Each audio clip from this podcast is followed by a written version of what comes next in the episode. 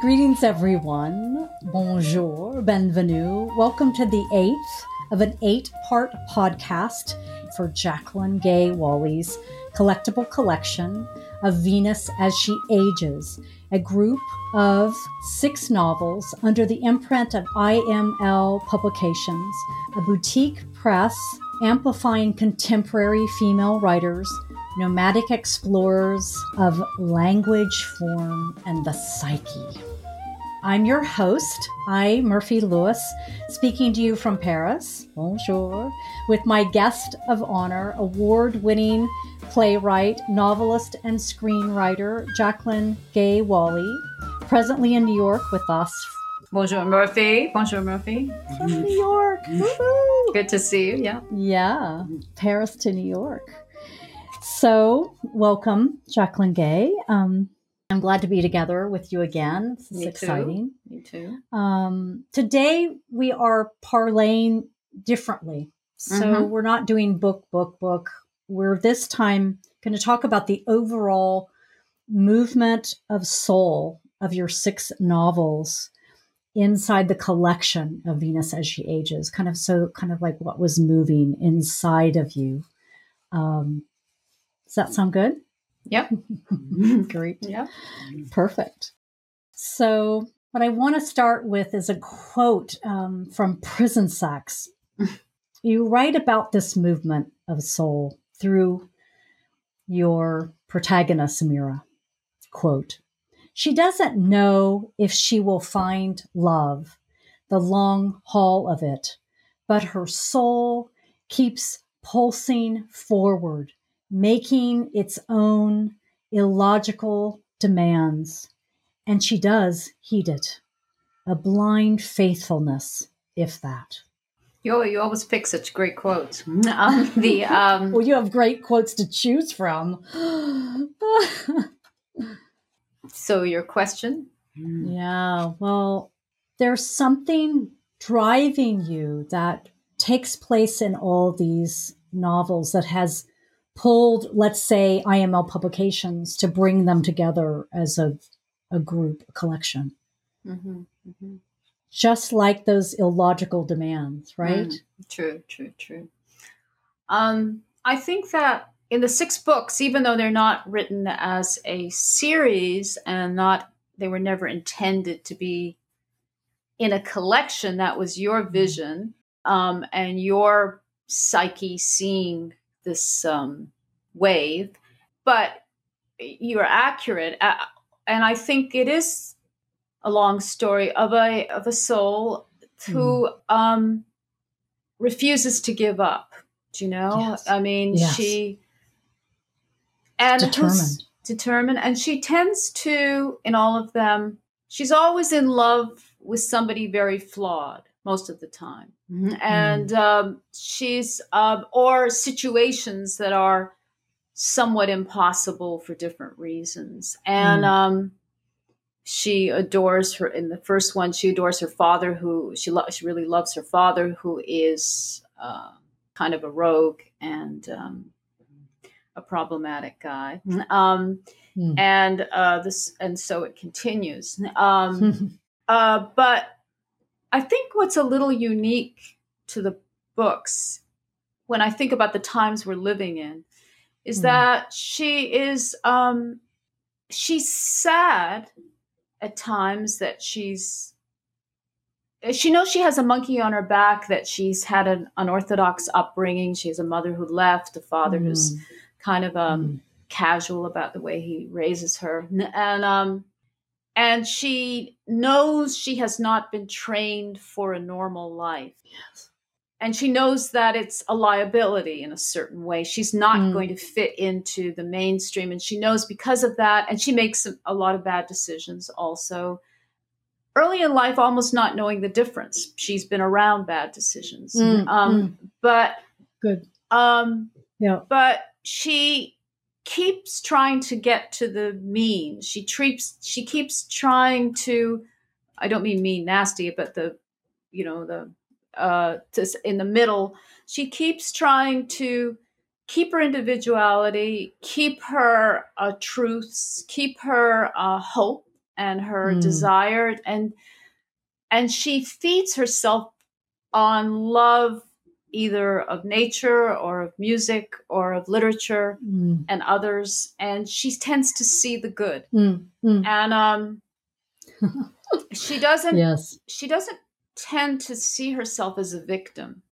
And I think that's kind of where it becomes Venus as she ages. You know, Venus mm. was um, mischievous, often uh, often a bit casual about her wake. And um, uh, yes. and um, she was jealous of Psyche, the younger woman. She was um, uh, here, there, and everywhere, you know. Um, and um, but she's full of life. She's moving yes. forward. And, and mm. I think I think the female protagonist in each of those books moves forward in a kind of delighted way, even when mm. everything is sometimes very hard and yes. sometimes very misguided.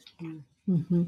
Yes, I would agree with you. There's really this theme of a, a true self with a certain kind of spirit that she keeps leaning toward, right? Um, though she's involved with the, the prisoner, David, and while she's with Peter, um, and also briefly married to Peter, it's it's about herself in a way, the reflection of the men to her. And it, it makes me think of what I, I love to use, let's say, I love to use your title of the first book that I M L Publications published for you, which is mm-hmm. The Erotic Fire of the Unattainable. I, it always comes up in our conversations, doesn't it? But um, but I, I love it because it's an expression of taking care of what is within, as in the greater self, right? As in a capital S self. And maybe Charlie in Strings Attached is maybe just a little young to be mm. thinking about that, right? Mm-hmm. But your other leading characters, Mira, she, and I, they do just that, right? They um, they offer meaning, um, often meaning that they choose to relate to themselves first and foremost, right? Yes. Then choosing yes. to commit to, right, the long haul of it, as you say, or a long-term relation, yeah, right? I, I, I think that it's not looking for a man as a solution. And it's yes. not it's not looking for a man as an answer or as a savior. Yes. She's looking for a man to be to understand her and to love mm. her. Mm. But in a way, she kind of travels with these men, and they have to, she won't compromise her own values, you know? Mm, so not at all. So she's always in a mess with them because mm. they sort of want her to be what they want, and um mm. and she's she's unable to be, you know. She has her own yes. trajectory, and she's very um in the moment and in love with life as she lives mm. it, and whatever mm. challenge comes, she sort of embraces it. And mm. um so in some ways she's sort of a, I won't say romantic character, but she's kind of a um um yeah, I would say a romantic heroine. No, no, she's, I, I won't say she's a Pollyanna, but she's a sort of, um, it's not a wise person in her mm. choices and what mm. she does. She's not particularly self-protective in the least. Um, but mm. she is, uh, she's always ready to see the good in whatever she ends up in, you mm. know? Nice. Um, don't you think? Yes, I do. Yeah. Yes. Yeah. Um, And she's very self-reliant uh, in the sense she doesn't blame other people for her mistakes. Mm. Even the parents, the mother that abandoned her, the father that took her bar to bar, right? She doesn't blame them. Yeah. She just knows who they are, right? Right. And she tends to, um, if something goes awry, she looks at herself. Right. You know, it's not, you're not looking at the, the characters aren't looking at the limitations of others, but at her own challenges. Limitations. Within, yes. Right? Yes. Yes. Yes. Yes. Yes. Um, as we move book to book, um, your protagonists become more and more consumed with what feeds their creativity, mm-hmm. that Eros within. I mean, mm-hmm. you mentioned it, books, jazz music, mm-hmm. you love, you know, um, the classical, you take us to classical concerts inside the books. But there, there is this um, writer that begins to appear, right? Mm-hmm. She begins to write, mm-hmm. right? Mm-hmm. Yes. Um, she's a writer. As a child, I don't think she's a writer, but um, yes, that's who she is. And as you say, as the books evolve, she is much more um, mm. in it. It's it's yeah. a, it becomes a primary relationship. When she's younger, in her thirties and forties, yeah. uh, she is trying to integrate a creative life with marriage or, mm. you know, a man. And um, in her fifties and sixties, though, I think she's um, knows that writing is primary. And in fact, the mm. second to last book is all about that, really. It's about her running away with two famous writers who are dead. and um, and, um, and yeah. then uh, writing is Eros for her. And um, it's what she trusts. You know, she mm. hasn't. Mm. And it's her only it's her asset. It's her only asset. And um uh and she trusts in that asset. She is not looking to be famous, or it's not mm. a it's mm. it's not a posture for her. Uh, it's not an it's not an identity that she takes on. Um, it's an internal knowingness, right? It's a just real... it's just who she is, and um and she's willing to ride the good and the bad waves with it. Mm. Yes. Yes. And in fact, um, I'm going to turn us back a little bit before we go that direction. I, I do want to talk about that. Um, but first, I want to talk about you. You once mentioned that oftentimes you have you personally have mm-hmm. private clients that come to you. And in fact, book four, The Bed You Lie In, mm-hmm. um, the man you're in love with, area that you have such a challenging relationship with, he actually is the one that encourages Mira to begin helping people write, mm-hmm, right? Mm-hmm, mm-hmm. Become a teacher, do what mm-hmm. you do best. Mm-hmm, mm-hmm. And that, you know, he's encouraging Mira. And this is actually what happens in your real life. And one of the things that you mentioned to me, because I was, I'm one of your pupils as well, and have been over many years, um, that you mentioned that your clients, when they come to you, oftentimes they're frustrated or angry at someone, or angry at their childhood, or, and that when they do write, whether they get published or not, that you see a real healing take place in their own lives. Absolutely. Yes. Yes. And you would say the same for yourself. No? That's very true. I think that, um, one of the things about the collection is I have to encounter my younger self. I no longer identify with the main character, the main female character in book one, two, three, four. I mm. do with five and six. Uh, that is a different woman. Yes. The issues that those earlier women are dealing with are almost foreign to me now, you know, mm. and uh, mm. um, what those women are dealing with, um, I've worked through, you know, yes. I mean, it's kind yes. you know, and they don't have the sting, the experiences don't have a sting. Not right? at all. And, and I, I have seen, as you say, with my students and with myself, I mean, um, I wrote a book called Lost in Montreal based on my difficult relationship with my mother, uh, who, who had run away. And it's, some of it is imaginary, but some of it is very true. When I wrote that book, I was finished with the material. I, I, I don't feel, mm. I, I, mm. I went through everything. Strings Attached has my real father in it as a character. And um, I don't have any desire to write about my father. You know, I, I've sort of mined those things. So you, I think you do work through, I mean, each book you write, and I know in your own writing, I mean, you don't write fiction, but, you know, you've taken what you were going through at certain times. Yeah, and you and, helped me do that. And do that. And and um, I think when you're writing fiction or not memoir, not nonfiction where you're deciding to write, you know, about mm. vitamin D or something, um, mm. that um, you have to take what is your obsession at the moment, you know? Um, oh, interesting. You know, what? Yeah. What is your, because you're going to spend a year with it, minimum. So you think that's what you did in writing these novels? You All were... of them. I mean, I, I mean, Magnetism, the last one, was about, can I keep my eros, my sexuality, my my juice as an older woman? What happens with that? And so I built a story around it. Mm. The fourth one, I think it's the fourth one, about um, the bed you lie in.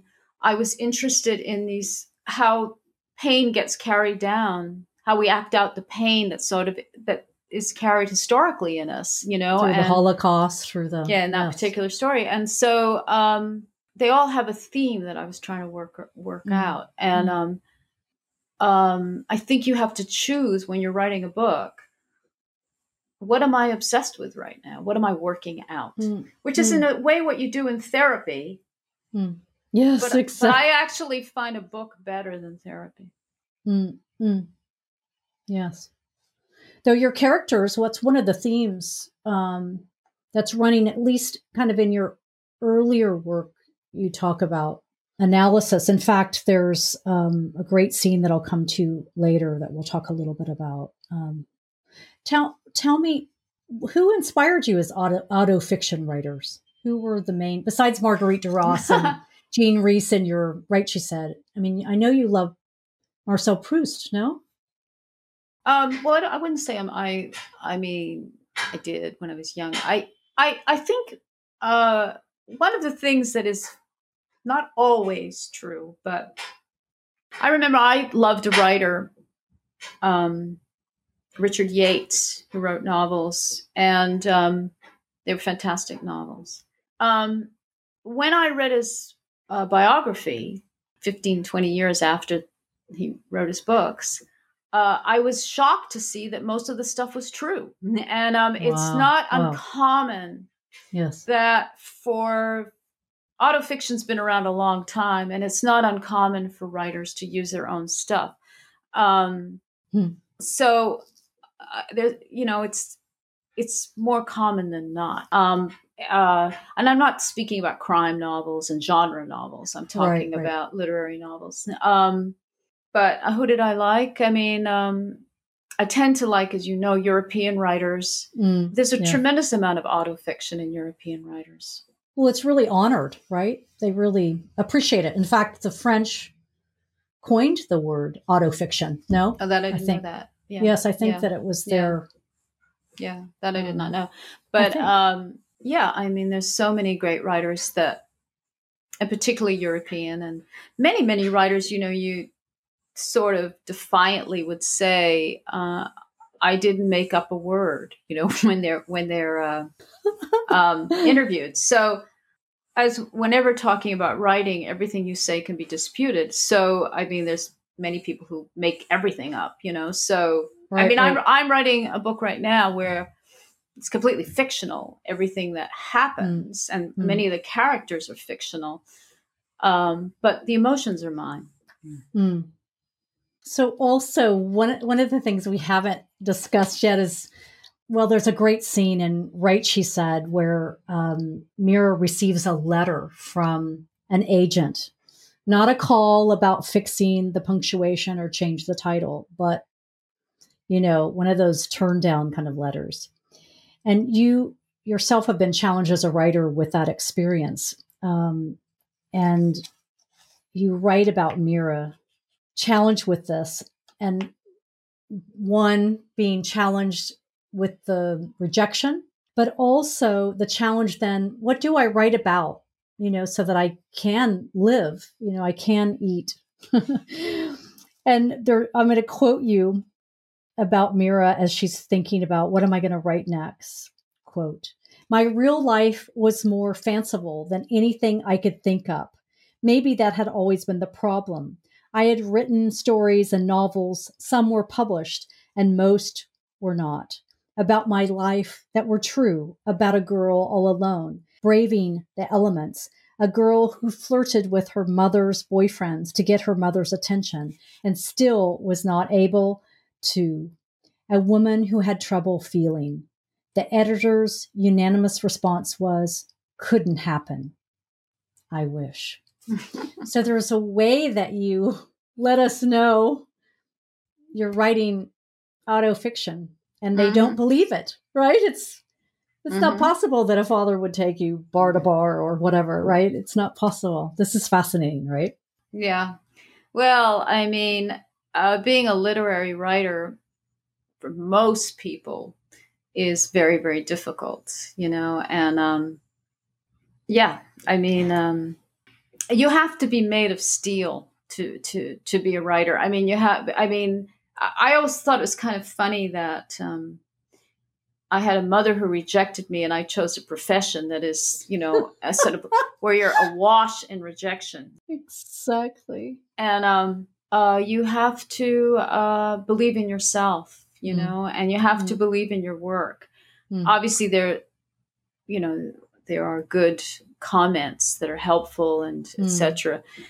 But I think if you are writing truly, like I worked with a woman who wrote a memoir, and she, I encouraged her to really write in her own voice and in, in a, and in a style that was um, not often used, and um, nice. It, it was risky. Yeah. And I thought to my, I would think to, am I really sabotaging this woman? But it was so suited her. It was the only way really she could write, do you know? Mm-hmm. And, and because I encouraged her to stay true to that, and because she did stay true to that voice, it got picked up like that. Wow. So you wow. see, um, you never really know. I, I also, being a writer is like being a Las Vegas gambler. You really cannot tell what's going to hit. Yeah. I mean, what's going to hit, what's not yeah. going to hit, you right. know, uh, publishers go mad. They, they believe in a book and they pay fortune to get it where it only doesn't sell. And then some, some it's kind of a crapshoot, right? It's a crapshoot. And, and, and in a way, I think that's exciting. I yeah. mean, you know, it's exciting. Um, and I think all publishers have never figured out the formula. They try. And, um, uh, but, um, there's a bit of kismet to it all and a bit of, um, mm. mystery to it all. And yeah. Okay. Now I'm going to take you back to psychology, which we kind of spoke about earlier, but the theme of psychology comes up a lot in the earlier books, and your characters explore themselves psychologically. And in Prison Sex, she even uses the prisoner as a reflection, and also the husband too. It becomes, um, so Peter and David become really key to that. And then also even the parents, the mother and father, become something for her to reflect and grow from. So she's looking at it psychologically. Yet in book two, To Any mm. Lengths, mm. there is a turning point in how your main character begins to relate, when she ignites her own willingness to dance with the wildness within after a dialogue with a Freudian psychoanalyst in New York City. So this is Mira with the analyst. Do you mean, I ask, that my inability to get close to a man is my inability to embrace my own creativity? My elusiveness is not from them, but from myself. He nods, even though my back is turned to him on the couch. Do you mean that the real relationship for me is to my own fire and the rest is distraction? He nods, even though my back is turned to him on the couch. Do you mean that all of this is nonsense? Yes, we need love and so on, but the primary engagement is with one's own arrows. Here, he hesitates.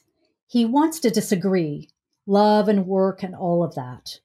He wants to tell me to acclimate, but he knows he spends fourteen hours a day in his analyst chair. Then he goes home. Only then. He nods, even though my back is turned to him on the couch. Do you mean that I have to go for my own wildness, my own being, I cannot be what Peter or David want. I can only be this. Silence. Do you mean that I am alone and that is who I am? Alone, answering to my own gods and happy. Love that scene. Oh, well, that about sums it up. that about, well, doesn't that, it? That about, it's like, that about, wow. sum, that about sums it up. Yeah. It does. um, yeah. I know. And it's really kind of there, the books really take a turn, right? It's like something, the, she becomes a heroine, right? She's like really, there's, though she doesn't quite know where she's going, there's a real strength inside there of the protagonist. Mm-hmm, mm-hmm. Um, I think that's that's interesting. Yeah, yeah, I think, yeah, she she does. And I think she lives it out, you know, in all the rest of the books. She just, she lives her own life. And men are somewhat ancillary. I mean, they're, they're ways for her to experiment with life. Mm. And actually, once she solves whatever problem she's in, she usually leaves the man. I mean, you know, uh, that's been solved. See you. Yeah, it, it becomes to freedom from her own imprisonment. And I'm going to read a last um, quote um, from Prison Sex. This life was no longer prison sex. It was every moment sex. And I know that you mean sex in the greater sense of the word, not about the act, right? But sex in the eros, the loving sense, something bigger than herself, right? She discovers. That's the end of Prison Sex, yeah. Right? And also the vulnerability to something yeah. other than yourself, the the relational, um, yeah. Mm. She, I think, I think she's not materialistic in the sense where she thinks a thing, be it a man or mm. money or fame or a trip or whatever, is going to be the solution. She is relational to the extent she knows everything's ephemeral and everything's passing and and, and not in your control. Hmm. So engage full force in the moment and whatever you're in, you know, and um, and that leads to an interesting life, I think, you mm. know, I think, mm. it, or it leads to interesting journeys of the soul mm. to where you began this talk, you know? Yeah. You asked about why I M L. Mm. That was an interesting. Oh, mm. right. Well, what do you think? You you happen to be, you you are Miss I M L. What what do you think? I mean, it is interesting. It is. I mean, I'm thinking about, I made that converse, I, I made a, a call to you in May or early June last year, right? Maybe it was the COVID quarantine in Paris, and you were quarantined in New York. I said, Jacqueline Gay, send me everything you haven't had published. Send it to me and I'll read it. I want to think about it because, because we had such success with Erotic Fire of the Unattainable. Yeah, yeah. And it was, look, we published it. It got resold. It got made into a movie and then it got made into another movie. And it's, you know, look, The Unattainable Story came out of it through Amelia Ferreira, um, Frank Vital's movie, um, Erotic Fire, The Unattainable, Longing to be Found, those two. And then Skyhorse bought the book. So, you know, I sat down and thought, what's the most interesting thing that we did together and, and or in my own life? To me, that's success, you know, measuring it. We didn't measure it in dollars and cents. We measured it in what happened, the movement of soul of that book, right? Well, I, I think that, you know, you and I talked a little bit about this, but I think it speaks of a new type of um, commerce and exactly. um, working together where, talk about the soul again. I mean, mm. you know, mm. you had a feeling, have a feeling for my work. You never could have done these podcasts the way you can go in and, you know, it's, it's so impressive. And so, and you, now that's every writer's dream to have somebody get you, you know? Mm. Um, so for sure, that's a, a marvel. That. Yeah. That's a mar. And for me, you've done that. And, um, mm. um, to bring out this audacious idea of yours, six books at once, you know, I mean, it's audacious, it's um, you know, it's, it's I, I mean, and that also attracted me. This is no this is no, it's audacious. It's creative. You know, it's like, I, we're going to break all the rules. Let's do it. So yeah, of course, and so of course I said, yeah. And it's sort of like a, a psyche's task, you know, it's, mm. it's like one of the tasks that the psyche's given, you know, can you sort all these, uh, all these, yes. you know, this is, can you bring out six books, you know, uh, in different countries and, um, uh, yes, exactly. you know, it's, it's a psyche's task, but it is. Because of that, it feels, has marvelous energy around it, you know, mm, and has, totally. ma- it has magical, I don't mean magical in a, um hopefully in a uh, delusional way, but it has a right. it has right. uh you know, that's that famous line, I don't know if it was Goethe or who, that, you know, if you dream big things, the universe comes to support you. Mm. And I and I kind of feel that about this, but also it's a new way of working. You know, I mean, I could have banged on doors enough to maybe get some presses in New York to maybe pick up one or two. Mm. But this is a whole adventure. This is a whole, this is a whole erotic fire of the unattainable, you know, this is, and so, woo! And together, and also just yeah. two women trusting each other. Mm. How can I help? What can we do together? Mm. Stepping forward on, on, you know, Thelma and Louise off, you know, at the cliff, you know, not that it's going to have that ending, but you know, you know, yeah. Uh, that's, you know, there's a lot of um, beauty in that, mm. a lot of beauty in that. Mm. Yeah. And, you know, you have other books coming out, you know, and I, I you know, I know some of them. Um, and so it's, it's going to be, you know, I think it's a wonderful thing. Yeah. We have some wonderful other writers in mind and yeah, we're exploring that right now. Well, oh gosh. Jacqueline Gay, this has been fun. Anything? What were you going to say? You're going to say. Well, I was going to say, did you want to mention Across the Divide or not? No, let's mm. wait. Okay. All right. Okay. Okay. Yeah, coming coming mm. to a theater near you, right? Yes, another exactly, book. exactly. Across another the, book. Across the Divide to the Divine. When we get when we get across the six. Yeah, right. When we get across these six, is right. Mm. Oh, this has been such a joy and a pleasure to be with you in these eight podcasts, Jacqueline Gay, and thank, thank you. you. Thank you. Mm-hmm. All, it's all your vision. It's a, a mm. fantastic vision. But you're writing, darling. If I didn't, you, if you hadn't written them, I'd have no vision at all on that. So I don't know. I, think, I, don't, I wouldn't agree with that, but anyway. all right. All right. So, so this is I, Murphy Lewis of I M L Publications, speaking to you from Paris, France, with our guest Jacqueline Gay Walley in New York City, about her collection, Venus as She Ages. Thank you for joining us, Jacqueline Gay. Thank you, Murphy. It's been a pleasure to have you here. It and is a pleasure.